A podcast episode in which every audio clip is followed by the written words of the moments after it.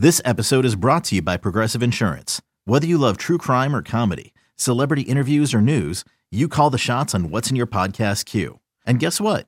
Now you can call them on your auto insurance too with the Name Your Price tool from Progressive. It works just the way it sounds. You tell Progressive how much you want to pay for car insurance, and they'll show you coverage options that fit your budget. Get your quote today at progressive.com to join the over 28 million drivers who trust Progressive. Progressive Casualty Insurance Company and Affiliates. Price and coverage match limited by state law. When you need mealtime inspiration, it's worth shopping Kroger, where you'll find over 30,000 mouthwatering choices that excite your inner foodie. And no matter what tasty choice you make, you'll enjoy our everyday low prices, plus extra ways to save, like digital coupons worth over $600 each week. You can also save up to $1 off per gallon at the pump with fuel points. More savings and more inspiring flavors make shopping Kroger worth it every time. Kroger, fresh for everyone. Fuel restrictions apply. Welcome, welcome to the Bret Boone Podcast. Explore the mind of MLB All Star, Silver Slugger, and Gold Glove winner, Bret Boone, as he sits down with his friends from the world of professional sports. Now, now up to bat, Bret Boone. Talk about the stadiums a little bit. Right. Stadiums as a kid, I remember I grew up in Veterans Stadium. Right. Uh, and in the winters, it was pretty cool because Dad would take me to the ballpark. He'd have Right. a workout workout program, and then I'd pop out of the dugout, and the Eagles are out there practicing. So I'm hanging out watching Jaworski and uh, uh, Wilbert Montgomery and, and uh, Harold Carmichael. I remember those days. Yeah. It was a different era back then. It was normal for the for the baseball team to share the team with with the football team Right. uh, the cookie cutter stadiums, the uh, the the turf. Who has a young player? And here's a story for you, Chuck. I came up. I played for the Seattle Mariners when I got Mhm. first got to the big leagues. It was in the King Kingdome, Right. and he had that turf. right. And then I went to Cincinnati, and we had that turf. And as a young man, man, that turf was a lot of fun to play on. It was bouncy and it was a fast game. It was a step and a dive for me defensively.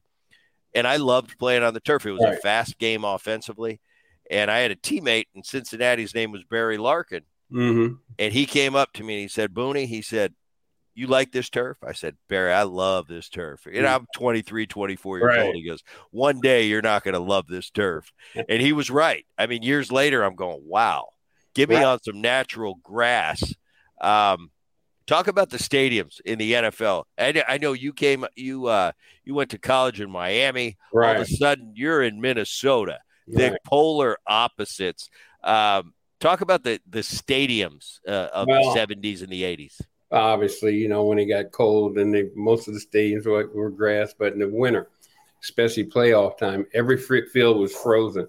Now, there were like Green Bay had some, uh, I think they had uh, their field was way, way before its time because I think they had water running on it. It kept the, somehow it kept the ground kind of, you know, soft or softer than now, but most of it was, you know, just falling on concrete. And for us to throw out the field, you know, they had those flamethrowers at the time. You know, if you turn on TV, you can Oh, see yeah, yeah. you know, they had those flamethrowers trying to thaw out the field. And that's the way they used to do it back then. But the you know, I, I think the stadiums at the time were more fan friendly. And like you said, we shared the stadiums. You know, we shared ours with the Minnesota Twins. And of course, like you said, you know, we'd come in when the, the baseball season was over or when it was going on, you know, we would be in there and uh, switching, you know, you know, they come off field, we go right on. But but now we've got these great, beautiful stadiums here. It's, it's unbelievable. And the turf, like you said, was like you had concrete underneath, then you had a pad, and then you had the turf. So it was it was just like like I said, falling on concrete. You know, for the most part. You know, I mean, it felt good when you were when you were running on it, but it did some damage. Yeah, it, it's uh, it, and I, from a baseball perspective, uh, from a young man, it, it was just a Mhm. quicker game, and and you mentioned it felt good to run on it. It felt like you were almost you were almost faster when you were running on it. Yeah, I think. But I couldn't imagine the wear and tear it took on me just from cutting and jiving right, for right. so many years. The NFL would be, it would be a, at a different level because you're cutting, driving, and then getting driven into the concrete by a by a linebacker. So a little bit different. Nobody's tackling me. Right, and then back in those days when it first came out, you know, they start putting it. You know, first one was I think it was the Houston Astrodome. Remember that? Yeah, it was like the state of the art stadium, indoors right. and stuff like that. And then when you got in there and play on it, it was like, wow, this is this is like falling, like I said, falling on concrete. It was it wasn't a fun thing to do. And then if you fell on it and you were sliding on it, it would take it would rip your skin right off. You know, this this new turf that they had at the beginning, it was horrible. I had I still got on my on my hand here. Um, you know, you can still see where that skin came off on on my hands with that with that turf. So I wasn't a big fan of it. I, would rather be outside. As a, a running back, and, and you mentioned a little bit earlier with yeah. with uh, Doug Plank. Right. Did you look for contact, or you look to avoid contact? You look like you said, look to make a miss. No, no, it's like uh, I had a motto. Uh, my coach at Miami, a guy by the name of Whitey Campbell, told me one thing because I went to Miami as a defensive tackle, tight end, and then of course, you know, but anyway, they switched me up after 40s and things like that. But uh, Whitey Campbell, uh, he, he, told me, he says, "Look, Chuck, you know they can't hit what they can't touch." That was that was the model I ran by. So I wasn't giving you a good shot. So as far as the physical part of it, you know, to end the run, I'd get physical with you, but I wasn't looking to run over you. I was just going to run over you when the when when the run was pretty much over. I was going to deliver that blow instead of being having it delivered to me. You talk about you played you played on the defensive side of the ball in college, right. and that's an interesting thing for me. I I came out of the draft, and I was a shortstop.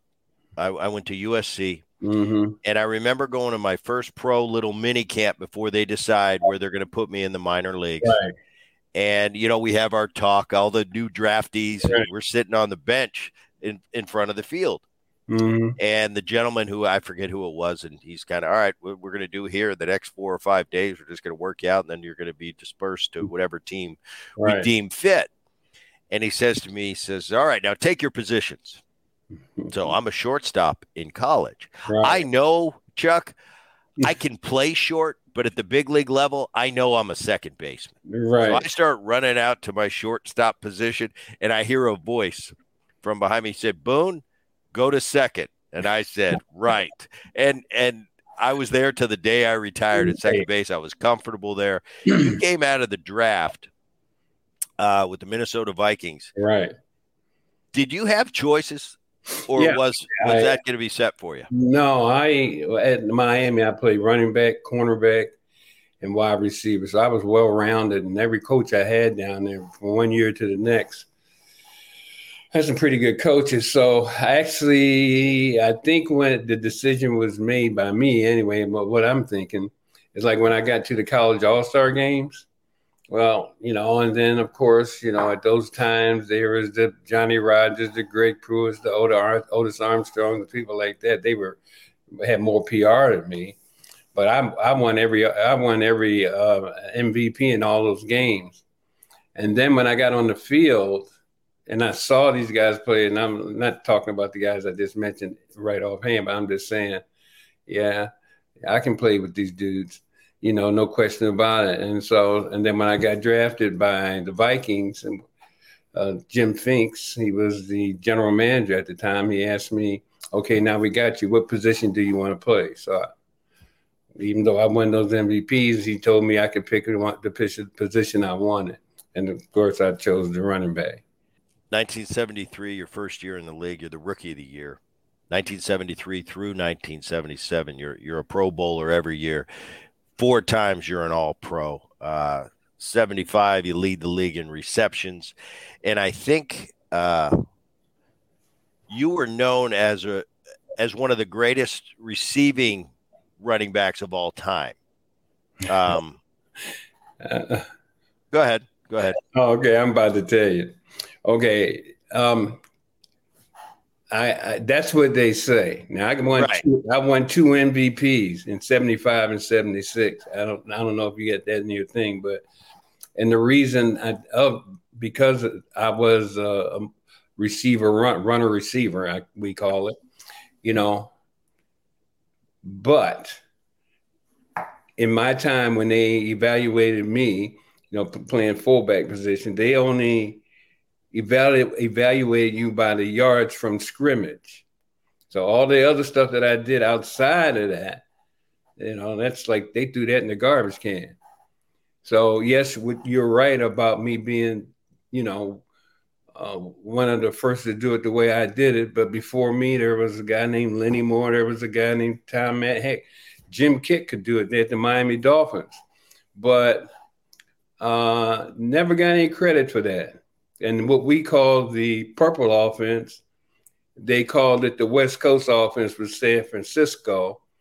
And you know, they got all the credit for our for our offense. So yeah, it was a way before its time. And when Bud put Bud and Jerry Burns put that offense in, they told me, Bud told me, he says, you know, you're gonna be one of the best, but you'll never get credit for it. He was right. Wow. Yeah. But thanks for bringing it up because, you know, not, we're hearing about it today, like the traditional running back. They're trying. It's. I always think they're going to be needed, but they're kind of making them like uh, obsolete or that they're not that important. And now the runner receiver is the guy that they're looking for. Well, we were doing that long ago. Take your business further with the smart and flexible American Express Business Gold Card. You can earn four times points on your top two eligible spending categories every month, like transit, U.S. restaurants, and gas stations. That's the powerful backing of American Express. Four times points on up to $150,000 in purchases per year. Terms apply. Learn more at americanexpress.com slash business gold card celebrations today in sports. Mm-hmm. Uh, you seem to be a guy that scored a touchdown and hand the football to the, right. to the referee. Uh, I kind of was. I had a little more flair, but I kind of, when something happened, uh, we win a game, walk off. I, I tried to, my emotions. I didn't want to let anybody see me excited. Believe me, Chuck, sometimes uh, fireworks are going off inside me. Yeah. And when I get into the dugout and we get behind where the cameras are gone, uh, that's going to come out and I'm going to celebrate with my teammates. Right. But I always felt weird pumping yeah. my fists or running around the bases, yeah. making a. I always wanted to. I thought to myself, never show emotion, never mm-hmm. smile, never get excited, never laugh. Mm-hmm. That's for your teammates and that's right. for for nobody else to right. see. Uh, that was just me. I'm not saying it's right or wrong. Right, right. Things change. Generations are different. I mm. watch the guys today and I go, "Oh my goodness!" you know, I couldn't do that. But uh, right. now I'm kind of used to it. My I have a young son that plays in the minor leagues, right. and, and, that's way the way the guys are mm-hmm. today. Um, what do you think about it? I, am telling you my story from a uh, baseball standpoint. How right. about football? And baseball's starting to get. It seemed to me like the NFL uh-huh. did a lot of celebrations, a lot of touchdown yeah. dances, and yeah. now baseball's kind of taking that form. Yeah, wait, wait. You got baseball players doing doing dances when they get a base hit to right. Right. Well, I see a lot of things baseball players do with the hands and the, all that yeah. stuff. But I got to tell you a story real quick. Uh, when I was at the University of Miami, we were playing. There was a guy that played for the University of Houston named Elmo Wright. He's a great college receiver, played with the Kansas City Chiefs but he got his reputation um, with the being, one of the first to celebrate in the end zone. You know, he'd get out there and do this dance and all that stuff. And so um, when I was at the University of Miami, I scored touchdowns and then I said, well, I'm gonna try this. And you know, and I did this thing like he did. And then when I was done, I was like, boy, this I, I feel like a fool. I mean, you know, like, why am I doing this? It was totally uncomfortable for me to do that. I never did anything like that again. I thought that was like the the thing to do because he was doing. He was supposed to be the best in high in college football, and it just didn't fit with me in the way I I did things. So I never celebrated again. But the celebrations, I don't know. I, in my time, um, you celebrate and embarrass a guy after you score a touchdown uh, you definitely would be a target. You know, no question about it. Yeah, we're definitely uh, pl- we're definitely playing in a different generation. Right.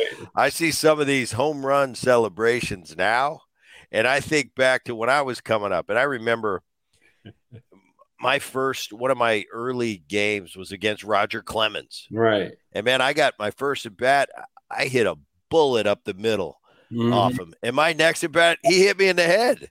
Right. And that's just how it was back then. It was different. It was, hey, don't you come up as a young player and and take that big swing off me. I'll show you who's in charge. That's the way. It's just not like that anymore. And that little baseball, in my opinion, is dangerous. But you know, I got to say this to you about the baseball. I was telling you, you know, I had an experience. I used to love some baseball. My father was a great baseball player, but I love baseball too. But I just had a bad experience when I was in Babe Ruth League, All Star team, and all that stuff.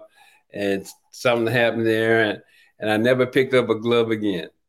You know, Really? that- yeah, no. So, but I'm not going to get into the whole thing. But that's why I stopped playing baseball. But I, you know, baseball was, you know, when we were kids, everybody, baseball was was the that was the thing, playing baseball. So, a great game. it's interesting to me. All right, Yeah. let me let me just put Chuck Foreman, if I could. I'm going to put you in a baseball uniform real quick. Right. Would it bother you getting in the box today with a guy throwing 97, 98? Now, as a now you're you're an Yeah. NFL guy. You, Right. you you've got hit a lot of times. Right. Would that would you be worried about getting hit with a 97, 98 mile an hour pitch? Mm-hmm. Yes, would I that be in would. the back of your mind? Yes, I would, especially if the guy didn't have control. There were some guys that throw that ball. I don't know at the pro level, but I remember when I was younger, he had this guy. He had he was a flamethrower. He could throw that ball, but he was wild. And that pitch would come in there. Like I, I didn't like going up against him. But yeah, you're right. Um, that baseball, I don't know. You had to have some nerve to be in there at 90. I'll you, but, but Chuck, that, that that cracks me up hearing that. Do you have any problem going across the middle in the NFL? No, I, I Right, I'm scared to death. oh no.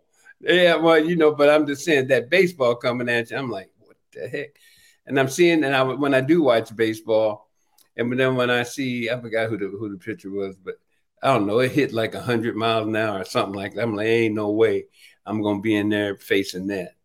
You know what I mean? So I, yeah, I think baseball players.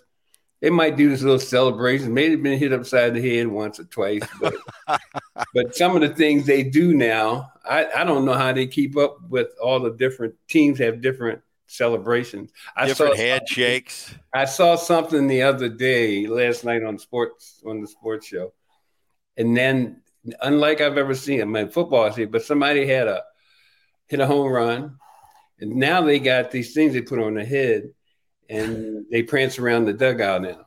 Yeah. So baseball, I got to give the players credit. You know, they some creative dudes.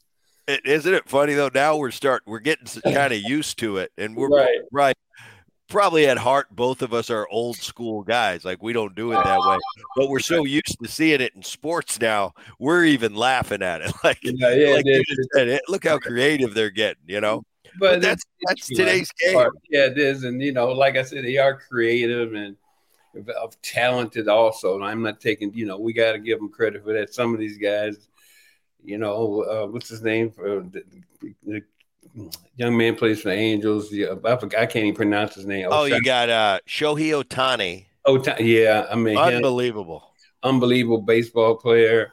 Uh, I mean, you know, when he's on now, you know, I tune it in. You know, I mean, he might be pitching, he might be batting, but either way, you know, he's going to do something. There's a lot of them in there like that. I think a lot of great baseball players and just great athletes. Yeah. You know, and I think baseball's taken away from some guys that used to play football. They're not playing football; they're playing baseball. You know, I mean, baseball's boy. They got some great athletes over there. Yeah, because you mentioned the the average uh, career of an NFL player is a lot lower than, Yeah, than baseball. So you're right. The the the uh, elite athlete Right. might not might choose baseball from a Mhm. longevity standpoint. It still Right. cracks me up though when when football players and you know, I look at these football players, I look at hockey players, these Right. tough guys, Yeah. and us baseball players, you know, we're kind of wimpy when it comes to the big sports. But I always hear you guys, you're scared of the of of, um, of a 98 mile an hour fastball, and I just think, well, these guys are growing across the middle, getting their head cut off by a, by a safety, which scares me to death. But I'll tell you, mm-hmm. there's not a fastball on this earth that could scare me. I don't care who you are, Yeah. Nolan Ryan, bring it. You're not going to scare me. You're not going to intimidate me with a pitch. If I get hit, I get hit. It's not a big deal. But Oh, yeah. NFL, I'm not going across. Well, I guess I would go across the middle, but I'd be a little bit hesitant. You'd be hesitant, but I'm telling you this: you're not getting me any batter's box at no 98 miles an hour. Simple as that. You know. Very cool. 2400 Sports is an Audacy company.